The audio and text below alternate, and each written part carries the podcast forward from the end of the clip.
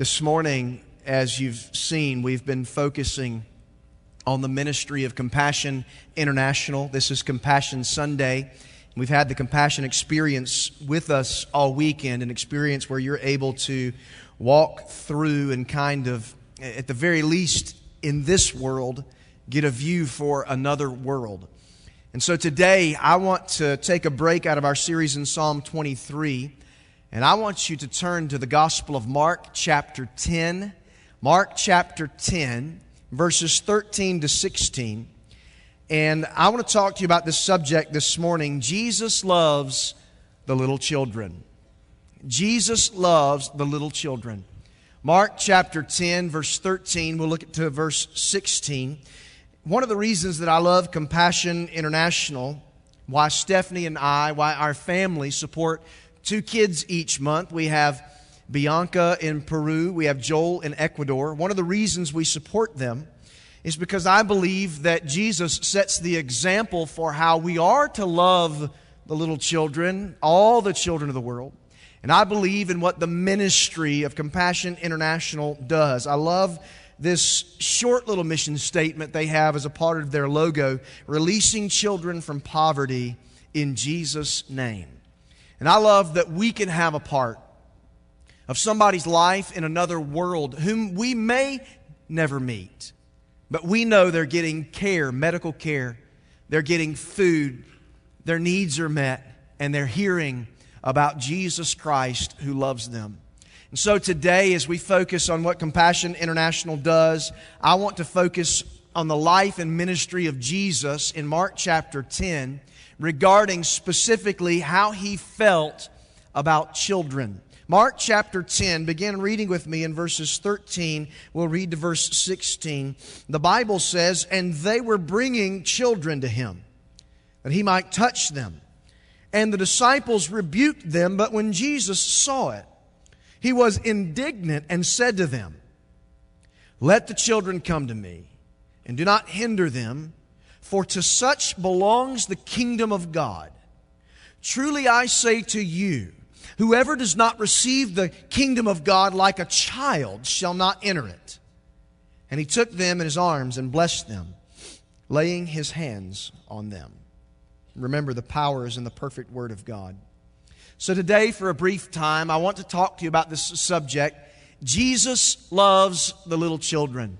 You know, I've stolen the subject, the title of the message, from that very famous and popular song that many of you learned, maybe growing up in church. Jesus loves the little children, all the children of the world.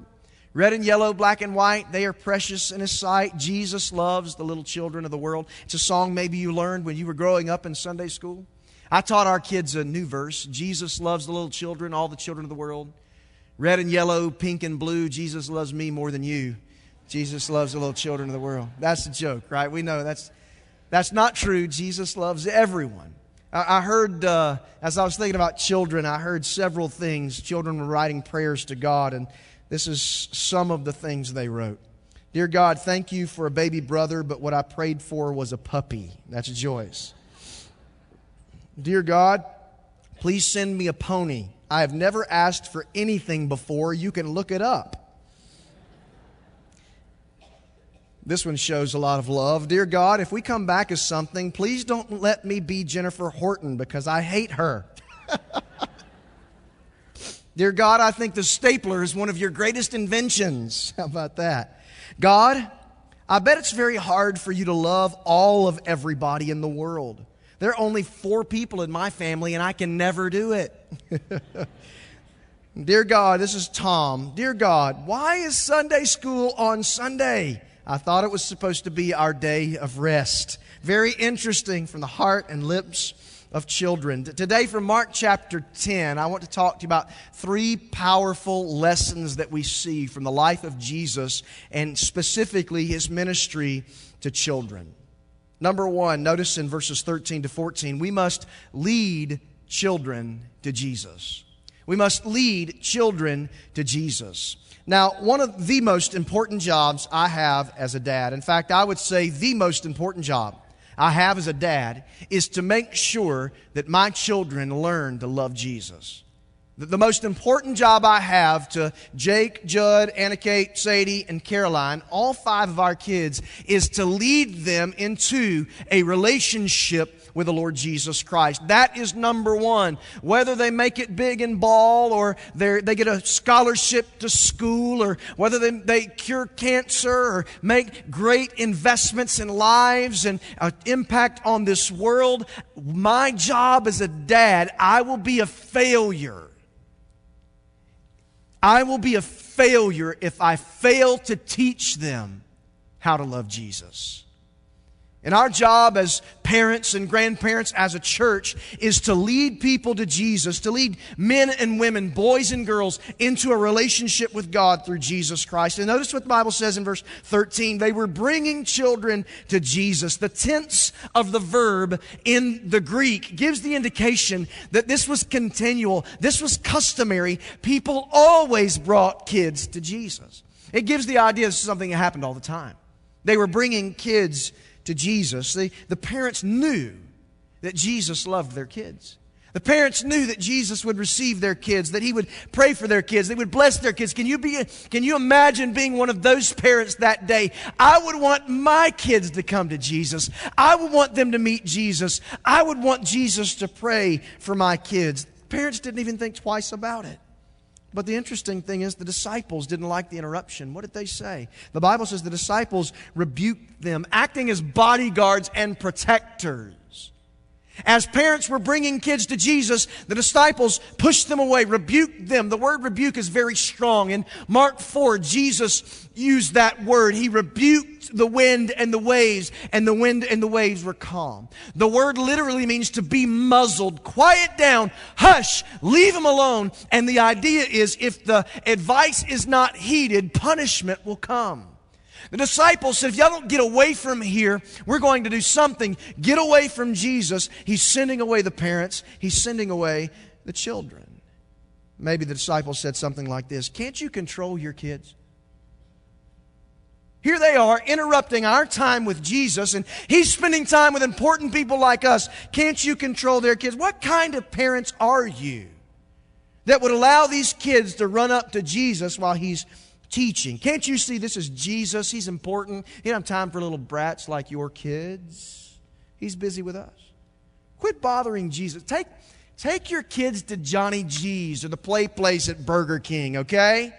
We don't have time for this here. But verse 14 says, Jesus, notice this now, Jesus responds to his disciples. Look at the text, read 14. But when Jesus saw, when Jesus saw what his disciples did, he was indignant and said to them, Let the children come to me and do not hinder them, for to such belongs the kingdom of God. Jesus sees his disciples rebuking the children, and Jesus, the Bible says, is indignant at his disciples, not at the parents, not at the loud, crazy, snot nosed kids. He's indignant at his disciples. Indignant, the word is only used here in Mark 10. In the whole Bible, this is the only place. Indignant, it means to be greatly grieved. It gives the idea of being angry and sad both at the same time. Jesus is indignant at his disciples. The disciples thought that Jesus needed protection from the kids, and Jesus knows the kids need protection from the disciples. Let the children come to me. Do not push them away. Do not rebuke them, for to such belongs the kingdom of God. Since we have a limited window as a church, really a limited window of opportunity, we need to use our best efforts as parents, as grandparents, as a church to lead children to Jesus. A startling statistic, maybe you've heard. 83% of those who come to faith in Christ do so before the age of 18. 83%. The older a person becomes, the likelihood that he or she will become a Christian diminishes significantly. James Dobson says we must make the salvation of our children our number one priority. Nothing else is more important. That is why, as, as a church, Second Baptist Church, we invest so much of our resources in our student ministry and our children's ministry because we know that children and students are more likely to place their faith and trust in Jesus Christ. That's why we say that it matters what we do with the students and the children here at Second. That's why some of you, you're praying about where God would have you serve. You know what God, you know He's doing something in your life. You know He wants you to serve in some area. Some of you need to pray about leading, teaching, and discipling students in our student ministry. God's put that on your heart, and you need to follow Him in obedience and do that. That, that's why when we talk about uh, the flashlight Easter egg hunt coming up, and we say, hey, we need volunteers for the flashlight Easter egg hunt. Why? Because we are investing in the lives of people who need to know Jesus. They'll hear the gospel on Friday night. Do, do you realize the flashlight Easter egg hunt, we need almost 200 volunteers to pull that event off? Almost 200 volunteers. Thousands of people come to be a part of this. Those who will hear the gospel. So today, when we're finished, I want the lobby to be so full of people picking up names for Compassion International, signing up to serve at the Flashlight Easter egg hunt on Friday that you can't even get out unless you sign up for something, right? I want to be so full because here's the deal. Listen, church. Because if we refuse to serve in ways like this, we might as well yank up the sign and say, sorry, we can't do it. We don't have time to minister our community in this way. Jesus loves the little children. I'm telling you something. The church, this church, puts its money where its mouth is in regard to students and children because they matter. Kids matter to Jesus, they ought to matter to us. Verse 14, Jesus says, Don't hinder them, for to such belongs the kingdom of God. Now, this is important. This, this verse helps us to see by nature kids are, kids are full of faith, kids are trusting. Kids are helpless. For to such belongs the kingdom of God. I think it's important to say, Jesus doesn't say that just children belong to the kingdom of God. He says those that are like the children. For to such belongs the kingdom of God. Because of the high value Jesus places on children, listen to what he says in Matthew chapter 18, verses 5 and 6. Listen carefully. Whoever receives such one such child in my name receives me. But whoever causes one of these little ones who believes in me to sin, it would be better for him to have a great millstone fastened around his neck and to be drowned in the depths of the sea. You think Jesus cares about kids? Absolutely. It's clear from his word. Jesus loves the little children, so, so should we. D.L. Moody was preaching a revival one Sunday. Somebody said, Hey, how'd it go? And he said, We had two and a half salvations. They said, Two and a half? Two adults and one child? He said, No, two children and one adult. The kids had their whole life before them, the adult only had half left. I'm going to tell you something, folks. Look, I want people to get saved at any age. Amen? And I believe that, and I'm thankful no matter how old you are or young you are, no matter how far you are, how close you are, no matter where you've done, no matter what, you, what you've done or where you've been, no matter all the mistakes you've made, Jesus can save you. And I'm thankful for that. But I'm also thankful that as a boy at 11 years old, I gave my heart and my life to Jesus. It spared me from a lot of pain and heartache later on. We ought, we ought to lead them to Jesus. And I think it's important to note something very interesting in this passage in Mark chapter 10. And I think this is an interesting, important application. So we either are leading people to Him or we're pushing people away. We're either leading people to Him or we're pushing people away. So, which do we do as a church, as a body of Christ, as families, as neighbors, as coaches, as classmates? We are either leading people to Him or we're pushing them away. Number two, notice this. We must learn from their faith in Jesus. We must lead them to Jesus we must learn from their faith in Jesus. Let me just say something. These days, it's become a habit in church circles to condemn childlike faith. Pastors and authors make such a big deal about knowing all the answers, having it all figured out, doing all the right things, and then we can say you really know Jesus. And then we can say, well, consider you getting baptized. They require tests and classes and all sorts of stipulations. And I'm just telling you, read some books of some new pastors out there, and, and they really condemn childlike faith. Now, I want to be honest with you. I think the church has erred on both sides. I think at sometimes we've pushed it so much that children aren't ready to be saved or baptized. We said, it doesn't matter. Just pray this prayer and we'll dunk you. That's not right. But I also think it is of utmost importance for us to understand Jesus never condemned childlike faith. Jesus commended childlike faith. And if we wait until somebody knows all the verses and has all the answers and has it all figured out, none of us could come to Jesus because none of us has it all figured out. And so we ought to listen carefully. Man, if you've got if you've got a son or a daughter and they're small and they say, Hey, I think I want to be baptized. I think I need to be saved. I think God might be speaking to my heart. That's not a time to say, Oh, no, you're too young for that. That's a time to say, You know what? Let's sit down, let's talk about that. They may be ready, they may not, but how do you know what God's saying to their heart? Here, Jesus doesn't condemn childlike faith, He commends it. In fact, He says it is a prerequisite to salvation. Don't push the children away. Let them come, for to such belongs the kingdom of God. Look at what he says in verse 15. This is strong.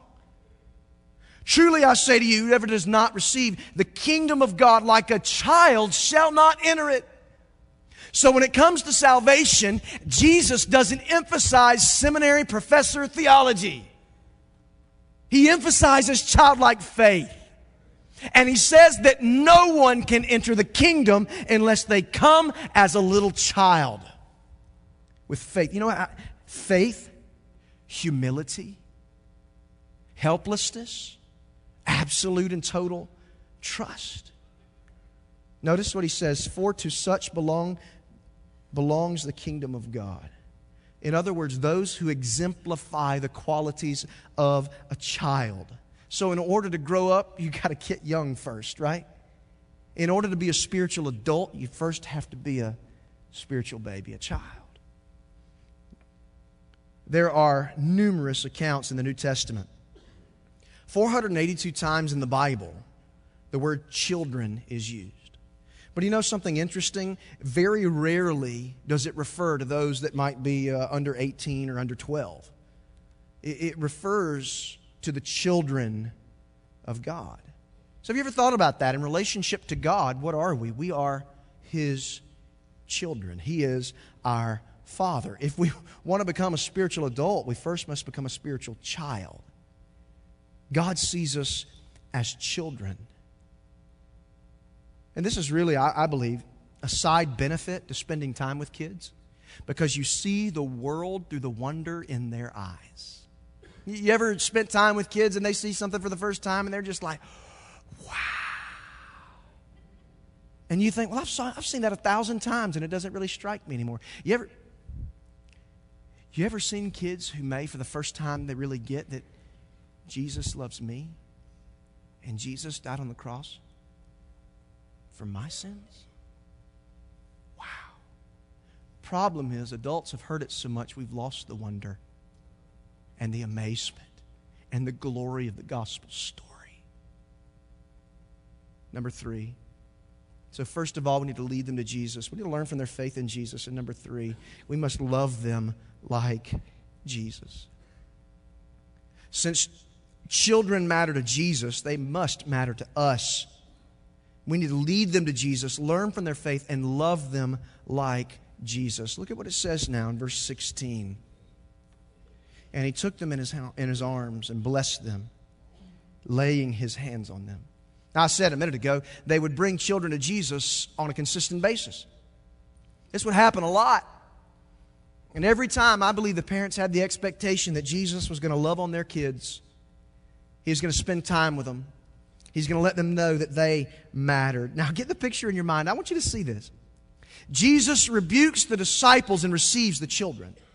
Now, I don't think this was like Jesus just, uh, you know, the kids run up to Jesus and he's just like, hello, little one. You know, I don't think he did that. I, I don't. I, I, think Jesus got down with them.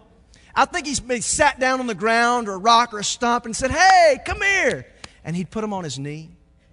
I think he'd, he'd pick them up and hug them and say, It's great to see you. I'm so glad you're here. Jesus loved them not just with words, but with his actions. He got down in the dirt with them.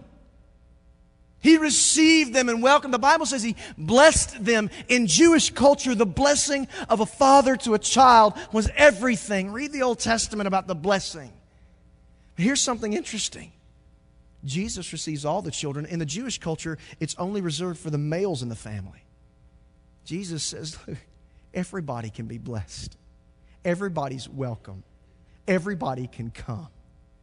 Let all the little children come. Can I just say that when Jesus came to where you were, he got down and got dirty?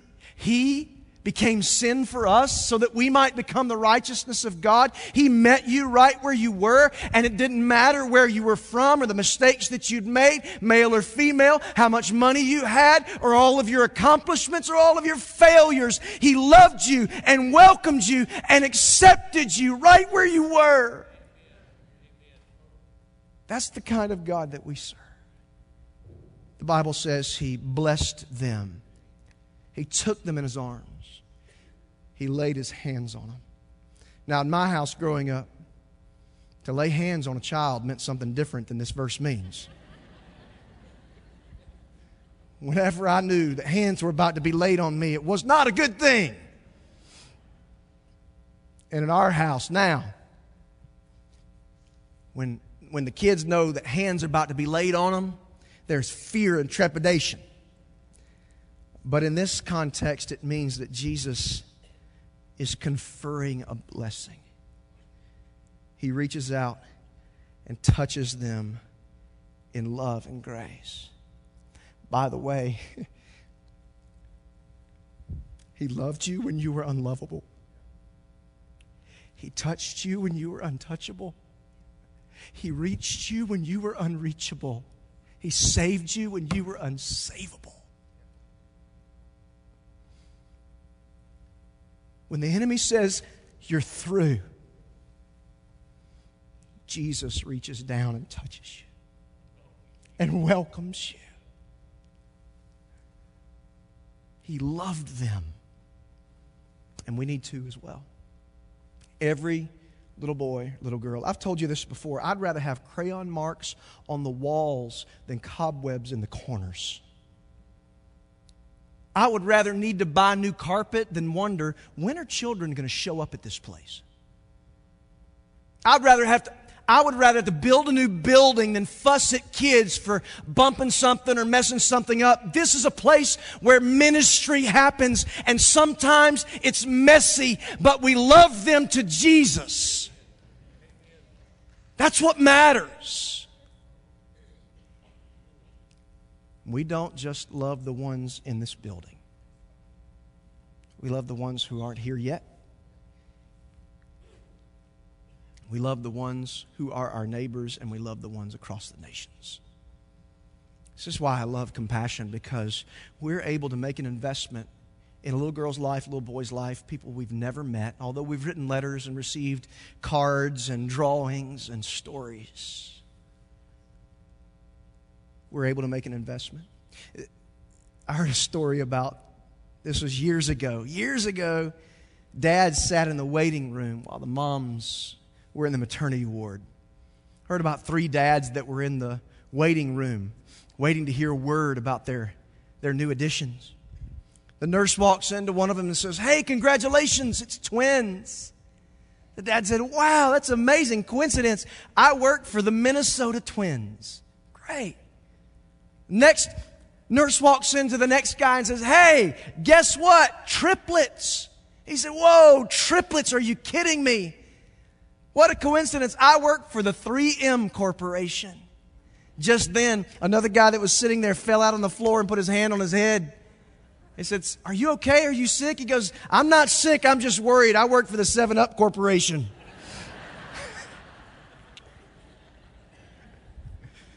Wouldn't that be a blessing? You know, the Bible tells us that children are a blessing from the Lord. Children are a blessing. Why is it then that our society treats them like a burden? When I tell people that I have my wife and I have five children. Very rarely do we hear, wow, what a blessing, congratulations. Most of the time we hear, what in the world is wrong with you? So, what we've done is we have ascribed the status of burden to what God says is a blessing. Children are a blessing from the Lord. We ought to treat them as such. We ought to take those blessings and train them and lead them. Let me finish here. James chapter 1 and verse 27. Religion that is pure and undefiled before God the Father is this to visit orphans and widows in their affliction, and to keep oneself unstained from the world. Proverbs chapter 3 and verse 27, and this should answer it for all of us. When it comes to blessing the children and loving the children like Jesus, the ministry of compassion international listen to what it says proverbs 3.27 do not withhold good from those to whom it is due when it is in your power to do it. How can we spend so much money on things that we don't need to impress people we don't like? When all around the world, there are people who don't know where their next meal is coming from. And many have never heard of the name Jesus. Compassion partners with a local church and feeds them physically so they can feed them spiritually. I love this mission statement. This is what it says Compassion International. In response to the Great Commission, Compassion International exists to advocate for children, to release them from their spiritual, economic, social, and physical poverty, and enable them to become responsible and fulfilled Christian adults you can make a difference.